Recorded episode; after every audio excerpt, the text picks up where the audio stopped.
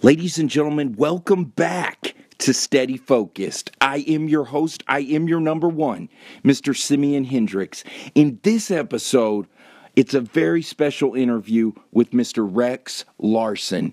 I got him on the line. I was able to sit down and just pick his brain and go through such an amazing career. He's a 40 year veteran to the photography game, 4 0. It's just amazing. He started shooting professionally in 1977.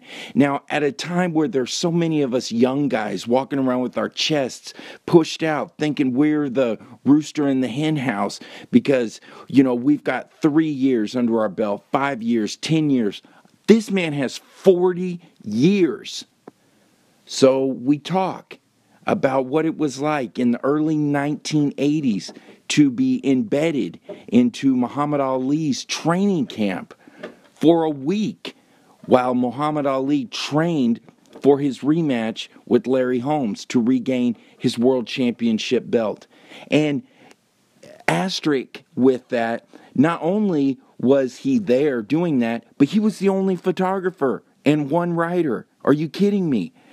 Uh, Rex talks about uh, living a life dedicated to the craft and all the amazing experiences that he has learned and picked up along the way, struggles that he has overcome, what it was like uh, living in a world where there was no such thing as internet as a young boy. Flipping through magazines, loving uh, photography, being inspired, then getting to the point where he is honored as Photographer of the Year through Time, Life, magazine online, it, it's just an incredible transition going from someone who was born in 1955 and watching the evolution of technology, especially in the photography world. And here he is now thriving still 40 years into the game.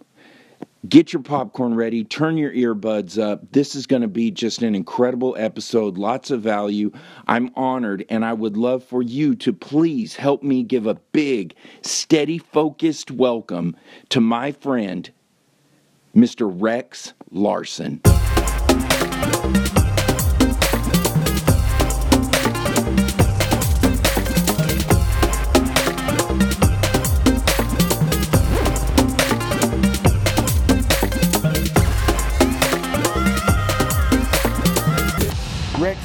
Introduce yourself and tell us about your history.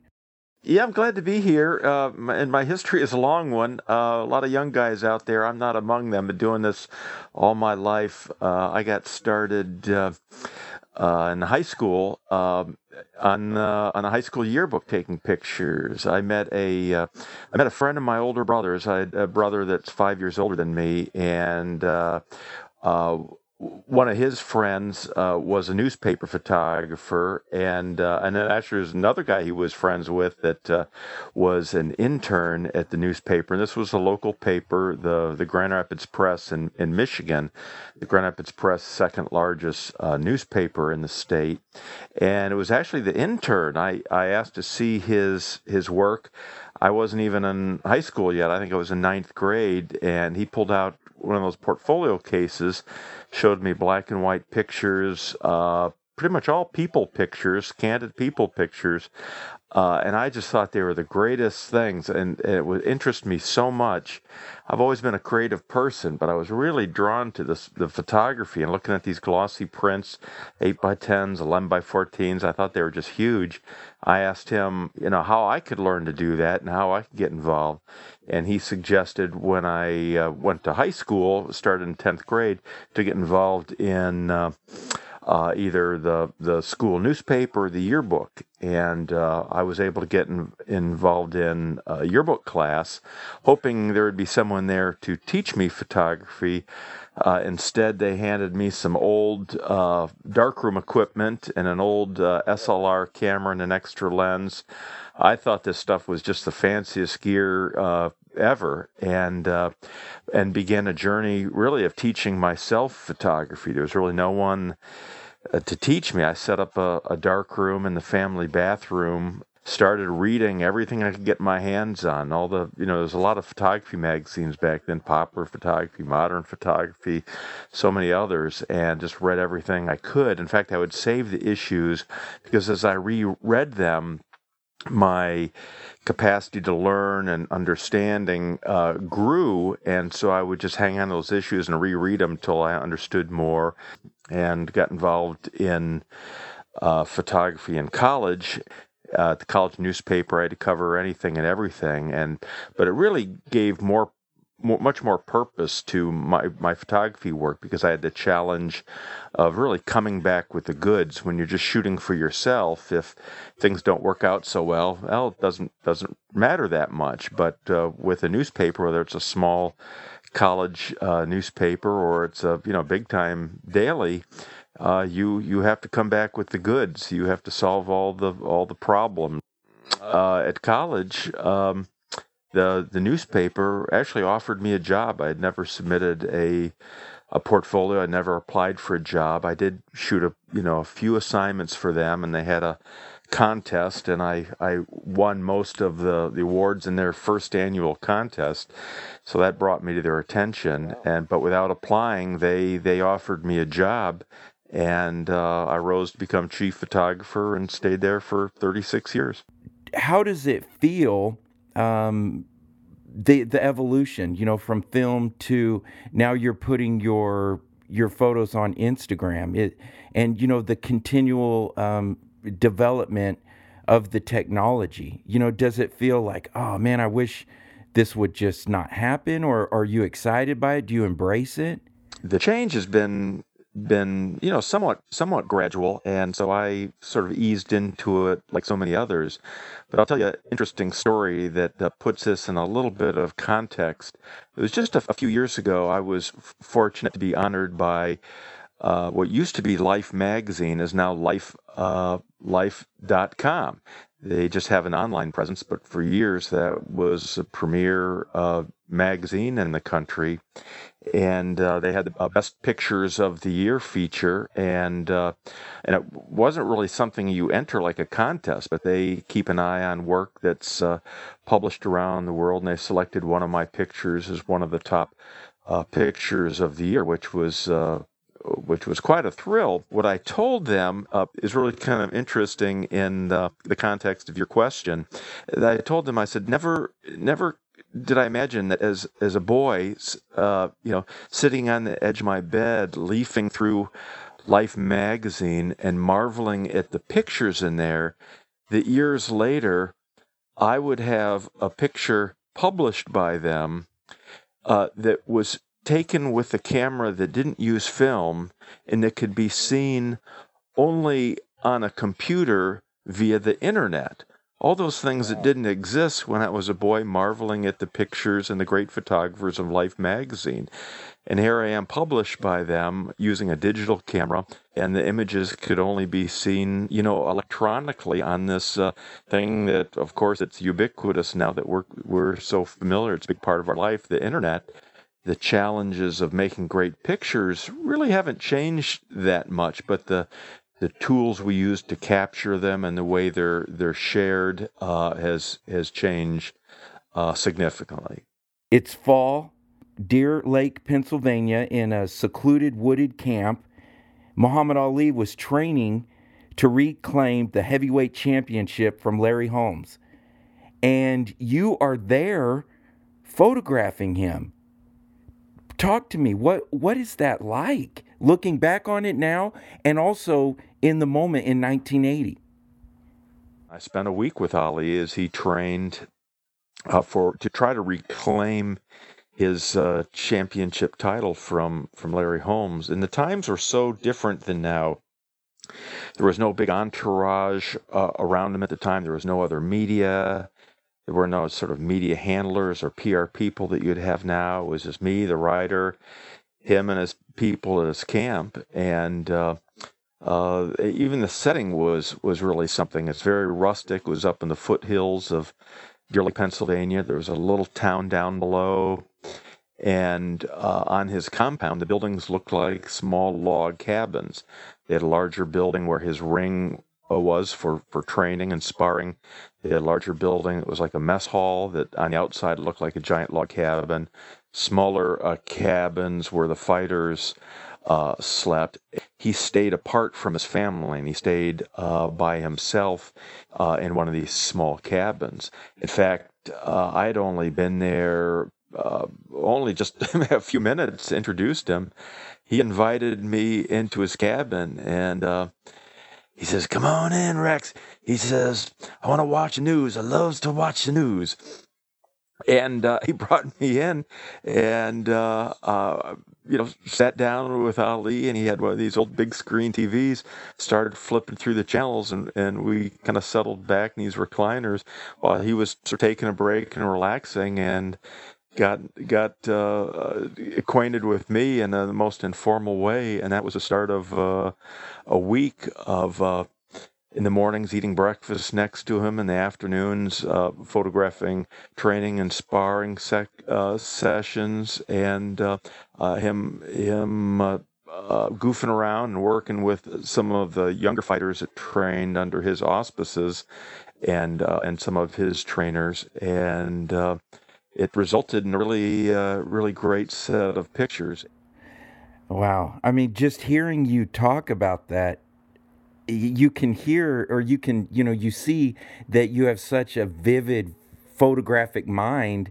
And when you retell the story, you're there, you know, and I imagine inside of your head, those images are just as crisp and just as in focus, correct exposure as the ones that you have on, like you said, your Instagram. If I may add, just, quickly, Simeon, you know the key, the key word you said is there, and really the most important thing uh, is access. You can be you can be a great photographer. You can have great equipment. You can have all those things going for you, but you really have to be there. You have to have access, whether it's behind the scenes or backstage or in the room or wherever things are going on. Many great uh, you know, photographers and photojournalists get access to really dangerous situations, really risky situations, whether it's uh, violence and war, or it's risky extreme weather, or any number of things. Uh, but it's it's it's access that really separates uh, the great photographers uh, from the others, regardless of the equipment and uh, and the technology. 10,000 shoots, 10,000, over 10,000 photo assignments in your career with such a, a heavyweight champion, literally, of Muhammad Ali in your portfolio.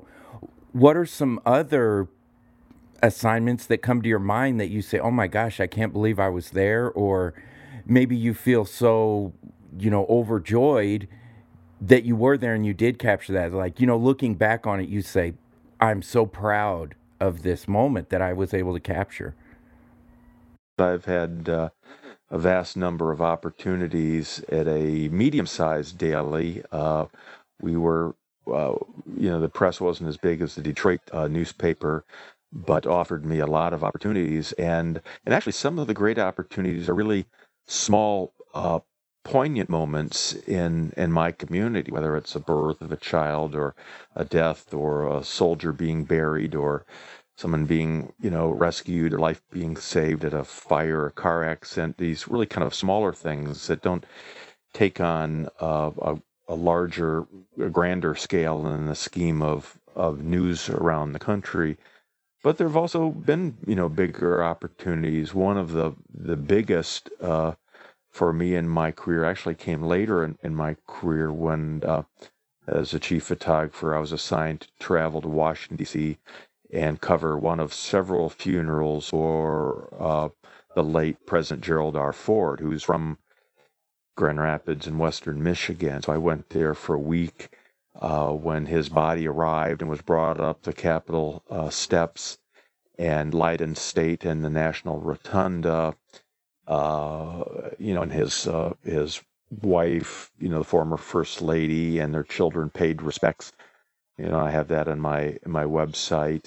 They had a uh, a funeral service at the National Cathedral. So you had all the past presidents, all the, uh, the political leaders and world leaders from around the globe were there. And then I was there, uh, really pressed literally shoulder to shoulder with some of uh, the greatest photographers in the country and the world that uh, that I had grown up admiring, and I was there side by side having the same challenge to come back with with great pictures, and that was a really, really important story uh, for um, for the state of Michigan and Western Michigan, where you know, the paper is based. But I've had so many opportunities. I've flown with uh, fighter pilots uh, and uh, experienced zero gravity while doing a story on, on a fighter pilot. I did a long project on heart transplantation and, and organ harvest. So uh, a lot of opportunities. I've you know I've I used to go to New York twice a year shoot fashion.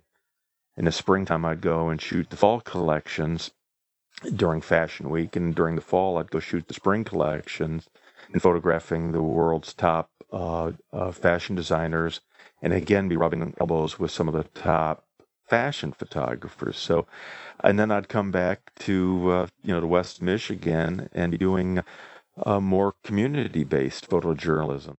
40 years of a professional veteran photographer and the younger guys uh, myself included you know that we're looking at three five years you know 10 years maybe some of us john we were john Gress, we talked with him a couple of weeks ago and he's 16 years uh, but when we look at 40 years i mean that is long game that is long game and what has been for you one of your biggest struggles?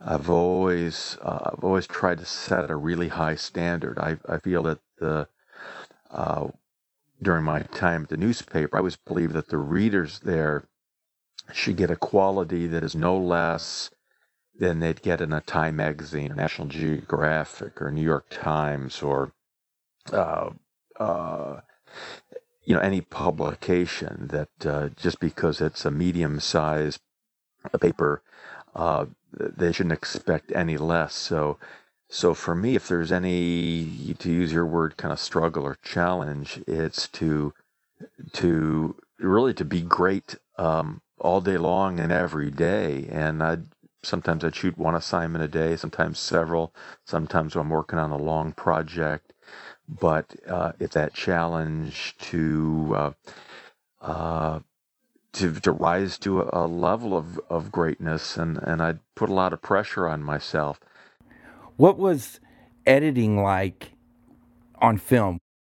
One thing I, I like now with my with my digital uh, Canon uh, camera, it has a, a button that I can push, and I can uh, I can mark a frame or you can even rate it or I can push a button once or four times. And so sometimes if time permits, I'm shooting a sporting event or news event and I get a great picture, I will mark that. Or if I'm say if I'm shooting a basketball game, there's a timeout. I'll sit down, I'll look at the back of my camera and I'll quickly pick some key pictures and I'll tag those.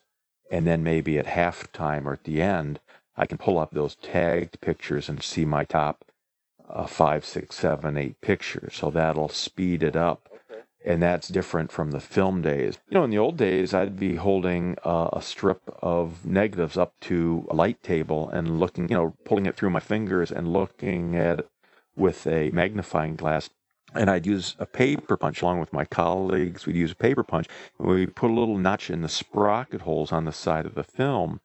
So then when we put the film in the enlarger, the uncut long roll of film, uh, we could feel along the edges when we felt that notch. We'd know that was one of our selects. and We'd pop that in oh, wow. and make a print, uh, often you know on deadline. So, so certainly there are some some changes there. Some things fundamentally haven't changed, and and others uh, really have, as I as I described. What's been the over your career number one thing that sticks out to you as like the biggest lesson learned, or maybe the number one rule that you would tell to someone who is younger in their development of their career? Uh, just to to witness life and to document life, really sort of behind the scenes and and uh, and all its uh, pain and, and glory has really been a great experience for me and has helped me really grow grow as a as a as a human and a man. Uh, and so that's really been really the, the greatest thing is um, uh, is the, just these rich experiences I've have I've had with humanity. Uh, to, to, the second part of the question, as far as sharing with with other photographers, um, you know, what I would say the best thing people can do is expose themselves to really high quality work, and and uh, and we have opportunities the vast compared to when I was young with uh, with the, the, internet that we can see so much photography. And I, when I talk to young photographers, I, I tell them to expose themselves to the really great uh, photography so they can set a high standard for their work. And if you aspire to the highest standards and you fall short, you're still doing pretty good. There we go. And Rex, it's been an honor for me as um, as a student to pick your brain and hear from you. Any final thoughts? Well, this is uh, this is fun, uh, Simeon. Uh, photography is my favorite subject. Uh, as you can tell, I, I like to talk about it. Uh, it's it's interesting, and uh, uh, I'm immersed in it uh, every day. I'm looking at, at photography online and meeting people like you. And you mentioned John Gress. He's become an online friend, so I'm always looking at great work and benefiting it from, benefiting from changes in in equipment and technology. So it's it's fun to talk about it and and uh, enjoy meeting people that share my interest. And if people want to contact me at Rex Larsen Photo at Gmail or reach me through my website. I'm happy to answer questions. I don't have all, all the answers. I have more questions than answers, but I'm I'm happy to, to share and, and help people. And I, I reach out to other photographers um, as well to learn and and to grow from those who have uh, more experience than I do and, and greater skills. So uh, the the learning the learning never ends. Amen.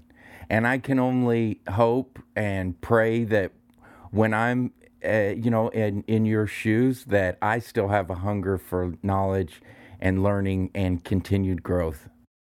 What an amazing, amazing man. Please make sure to check him out at rexlarsen.com. You can also look him up on Instagram, Rex Larsen. That's R E X L A R S E N. Rex Larsen. He's the man. Of course, you can peruse all over on steadyfocused.com slash 24. And we've got pieces of his portfolio and a, a write up of this interview. So I love you guys. Keep tuning in. I'm going to keep hitting you with episodes. Let me know people you would like to be interviewed or things you'd like to see covered in an upcoming episode. Because without you, steady focused, is just meh. Until next time, I am your number one, Mr. Simeon Hendricks, and this is Steady Focused.